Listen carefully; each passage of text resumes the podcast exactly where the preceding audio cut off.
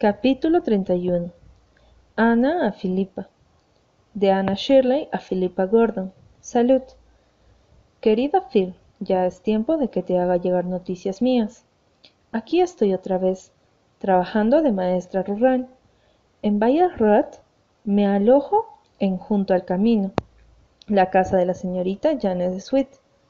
Janet es un encanto y muy bonita, alta, pero no demasiado algo corpulenta, pero con un perfil que sugiere un alma frugal que ni siquiera pierde su dominio en cuestión de peso. Tiene una mata de suave y rizado cabello castaño con algunas hebras grises, un rostro alegre con mejillas rosadas y un par de dulces ojos azules como no me olvides. Más bien es una de esas deliciosas cocineras a la antigua, a la que no les importa un ápice arrumar tu aparato digestivo con tal de engordarte con comidas pesadas. Yo la quiero, y ella me quiere, principalmente, según parece, porque tenía una hermana llamada Ana, que murió muy joven. Me alegro mucho de conocerte, me dijo cuando llegué, pero no eres como te había imaginado. Estaba segura de que serías morena, como mi hermanita Ana, y hete aquí que eres pelirroja. Por un momento pensé que Janet no me iba a gustar tanto como creía al verla. Luego me reproché por mi apresurada insensatez al disponerme en contra suya por el solo hecho de que me llamara pelirroja. Probablemente la palabra castaño no figura en el vocabulario de Janet. Junto al camino, en un rinconcito encantado, la casa es pequeña y blanca y está en una hondonada que nace en el camino. Entre este y la casa hay una mezcla de huerta y de jardín. El sendero que va a la puerta principal está bordeado de florecitas. Una enredadera cubre la galería y el techo. Mi habitación es muy limpia y apenas cabemos la cama y yo. Sobre la cabecera del lecho cuelga un cuadro en el que se va a Ruby Burns, junto a la tumba de María Estuardo, reina de Escocia a la sombra de un enorme sauce llorón. El rostro de Ruby es tan lúgubre que no es raro que me asalten pesadillas. La primera noche que pasé aquí soñé que no podía reír más. Y la sala es pequeña y pulcra. Sobre su única ventana dan las frondosas ramas de un sauce, cuya sombra hace que la habitación tenga la verde penumbra de una gruta. Las sillas hacen respaldos magníficos, el suelo está cubierto de alegres felpudos, y en una mesa redonda se encuentran muy bien ordenados los libros y las cartas, y sobre la chimenea hay vasijas con helechos, y entre estos una alegre decoración de placas de ataúdes. Son cinco en total, y corresponden a la madre y al padre de Janet, a su hermana Ana, a un hermano y a cierto sirviente que murió hace un tiempo. Si un día me vuelvo loca repentinamente, sepa el mundo por la presente que la culpa es de esas placas. Pero en realidad todo es delicioso y así lo dije. Janet me quiere por esta razón tanto como detesta a la pobre Esther, quien se atrevió a decir que tanta sombra es antihigiénica y no quiso dormir sobre un colchón de plumas. Yo por mi parte las adoro, y cuanto más antihigiénicos y plumosos son, mejor. Janet dice que da gusto verme comer, Temía muchísimo que yo fuera como la señorita Hightorn, que desayunaba solo frutas y agua caliente, y quería que Janet renunciara a los fritos. En verdad, Esther es una joven adorable, pero algo chiflada. El problema está en que no tiene suficiente imaginación y sí cierta predisposición a las indigestiones. Janet me dijo que podía usar la sala si quería recibir la visita de algún joven. No creo que vengan muchos, Aún no he visto un solo chico en Bayet Road, excepto el peón de la casa próxima a la nuestra. Se llama Sam Tolliver y es un joven alto, delgado y pelirrojo. Vino por aquí hace poco y se sentó una hora sobre la pared del jardín, cerca de la galería delantera donde estábamos trabajando Janet y yo. El único comentario que hizo durante ese tiempo fue ¿Quiero una minta, señorita? Aquí tiene.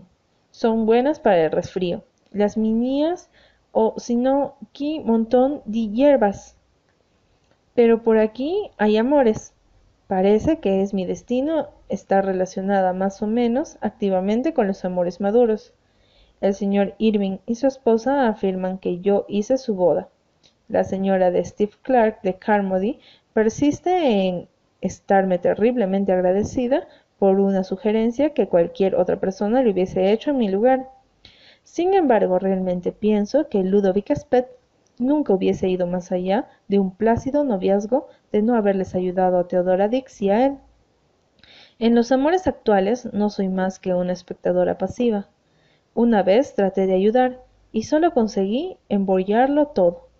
De modo que no volveré a meterme. Te lo contaré todo cuando nos encontremos. Capítulo 32 Tomando el té con la señora Douglas. La noche del primer jueves, después de su llegada, Janet invitó a Ana a asistir a las oraciones colectivas. Janet florecía como una rosa en tales ocasiones. Se ponía un vestido de muselina azul pálido, con pensamientos bordados, con más fruncidos de los que se podía esperar de la economía Janet, y un sombrero de paja de Italia, con rosas rojas y tres plumas de avestruz. Ana se sintió bastante sorprendida. Más tarde descubrió el motivo que tenía Janet para arreglarse de ese modo, un motivo tan viejo como el mundo. Las oraciones colectivas de Bayet Ruth parecían ser para mujeres. Estaban presentes treinta y dos mujeres, dos muchachos grandecitos y un hombre solitario, además del ministro. Ana se encontró estudiando al hombre que no era joven, ni grácil, ni bien parecido. Tenía las piernas muy largas, Tenía que colocarlas como podía bajo la silla, y los hombros caídos. Sus manos eran grandes y tanto sus cabellos como su bigote necesitaban los servicios del barbero. Pero a Ana le gustó su cara, que expresaba honestidad y ternura, y también algo más, algo que la muchacha encontró difícil de definir. Finalmente llegó a la conclusión de que este hombre era fuerte y había sufrido, lo cual se manifestaba en su cara. En su expresión había algo de resistencia, paciente y humorística que indicaba que sería capaz de llegar a las situaciones más extremas sin perder la educación. Cuando hubo concluido la reunión, el caballero se acercó a Janet y le preguntó ¿Me permite acompañarla a casa, Janet? Janet lo tomó del brazo tan tímidamente como una colegiala a quien acompañan a su casa por primera vez cosa que comentó más tarde Ana en su carta a las chicas de la casa de Patty. Ana Shirley, permíteme que te presente al señor Douglas, dijo Janet. El señor Douglas se inclinó y añadió La estuve contemplando durante la reunión, señorita, y pensando en lo guapa que es usted. Estas palabras hubieran molestado a Ana en boca de otra persona, pero en la forma en que las dijo el señor Douglas, la impresionaron como un cumplido real y sincero. Le sonrió y siguió a ambos por el camino iluminado por la luna. De modo que Janet tenía un novio. Ana estaba encantada. Janet sería una esposa ejemplar, alegre, ahorrativa, tolerante y magnífica cocinera. Hubiera sido un delito de la naturaleza mantenerla soltera para siempre. John Douglas me ha pedido que le lleve a ver a su madre, le dijo Janet al día siguiente. Pasa la mayoría del tiempo acostada, y nunca sale de casa, pero le gusta mucho estar acompañada, y se ha interesado siempre por conocer a mis pensionistas. ¿Podrías ir esta tarde? Ana asintió, pero más tarde el señor Douglas vino a invitarla de parte de su madre a tomar el té el sábado siguiente. ¿Por qué no se ha puesto el vestido de los pensamientos? preguntó Ana cuando salían de la casa. Era un día caluroso, y la pobre Janet, entre su excitación y el pesado vestido de cachemira parecía estarse cociendo viva. Temo que la señora Douglas le parezca terriblemente frívolo y fuera de ocasión. A John también les gusta ese vestido, agregó pensativo. La vieja heredad de los Douglas quedaba a un kilómetro de junto al camino, sobre la cresta de una colina azotada por los vientos. La casa era grande y cómoda, de aspecto señorial y rodeado de arces. En la parte de atrás estaban los amplios y bien cuidados establos. Todo en conjunto indicaba prosperidad. No son deudas y apreturas precisamente lo que refleja la casa del señor Douglas, reflexionó Ana. John Douglas las aguardaba en la puerta. Las acompañó enseguida hasta el salón, donde su madre se hallaba majestuosamente sentada en un sillón. Ana había imaginado a la señora Douglas alta y delgada como su hijo. Era en cambio una mujercita de suaves mejillas sonrosadas, tiernos ojos azules y boca de niña, con un hermoso traje negro a la moda, un chal blanco sobre los hombros y los cabellos recogidos por una cofia de encaje. Parecía una abuelita de juguete. ¿Cómo te va, querida Janet? preguntó con dulzura. Estoy tan contenta de volver a verte. Alzó su linda cara para recibir el beso. Y esta es nuestra nueva maestra. Estoy encantada de conocerla. Mi hijo ha estado cantando alabanzas suyas hasta ponerme un poco celosa, y estoy seguro de que Janet debe estar celosa del todo. La pobre Janet se sonrojó. Ana dijo un par de cosas amables y convencionales, y se sentaron. Fue difícil continuar, incluso para Ana, pues nadie parecía hallarse cómodo, a excepción de la señora Douglas, que no encontraba ninguna dificultad para conversar. Hizo sentar a Janet a su lado y le acarició ocasionalmente la mano, mientras ésta sonreía, con aire de sentirse terriblemente incómoda dentro de su espantoso vestido. John Douglas permanecía sentado sin sonreír. En la mesa de la señora Douglas pidió graciosamente a Janet que sirviera el té. Esta se sonrojó más aún, pero lo hizo. Ana describió más tarde ese instante, en una carta a Estela. Comimos lengua fría, pollo y mermelada de frambuesas, torta de limón, de chocolate y galletas, además de torta de frutas y algunas otras cosas, entre ellas más tortas. Creo que la de caramelo. Después que hube comido el doble de lo debido, la señora Douglas suspiró y dijo que lamentaba no tener nada que tentara mi apetito. Temo que las comidas que prepara la querida Janet le hagan encontrar poco apetitosa cualquier otra cosa, dijo dulcemente. Desde luego, nadie en Ballet Road aspira a ir a igualarla. ¿No quiere otro pedazo de torta, señorita Shirley? No ha comido usted nada. Estela, yo había comido una ración de lengua y otra de pollo, tres trozos de bizcocho, una buena cantidad de mermelada, varias tartaletas y un buen trozo de torta de chocolate. Después del té de la señora Douglas, sonrió con benevolencia y pidió a John que acompañara a la querida Janet a buscar rosas al jardín. La señorita Shirley me hará compañía mientras tanto, ¿no es cierto? preguntó con tono quejoso, mientras ocupaba su sillón.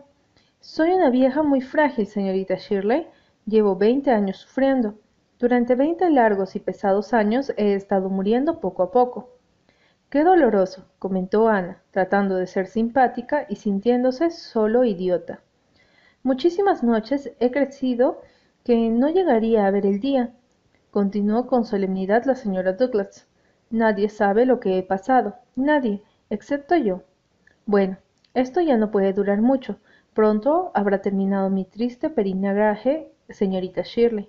Es para mí un gran consuelo saber que John tendrá una buena esposa para que lo cuide cuando su madre desaparezca. Un gran consuelo, señorita Shirley. Janet es una mujer magnífica, afirmó Ana calurosamente. Magnífica, un hermoso carácter, asintió la señora Douglas, y una perfecta ama de casa, algo que yo nunca fui. Mi salud no lo permitía, señorita Shirley. Estoy verdaderamente contenta de que John haya hecho esa elección. Confío en que será feliz. Es mi único hijo, señorita Shirley, y su felicidad es la mía. Desde luego, dijo Ana estúpidamente. Por primera vez en su vida se sentía tonta y le era imposible explicarse el motivo. No encontraba nada que decir a aquella angelical y dulce anciana que le acariciaba tan gentilmente la mano. Vuelve pronto a verme, querida Janet, dijo la señora Douglas en el momento de la partida. No vienes ni la mitad de lo necesario pero creo que John te caerá para siempre uno de estos días. Ana, que estaba mirando a John Douglas mientras hablaba su madre, se sintió desmayar. El pobre parecía un torturado a quien los verdugos han dado la última vuelta de tuerca. Tuvo la seguridad de que se sentía desfallecer y se llevó a la ruborizada Janet. ¿No es la señora Douglas una dulce mujer? preguntó ésta mientras regresaban por el camino. Sí, murmuró Ana, ausente. Se estaba preguntando por qué tendría John Douglas ese aspecto. Es una mujer que sufre terriblemente, continuó Janet. Sufre ataques terribles y eso tiene preocupadísimo a John. Tiene miedo de salir de casa y que su madre sufra un ataque sin más ayuda que la de la criada.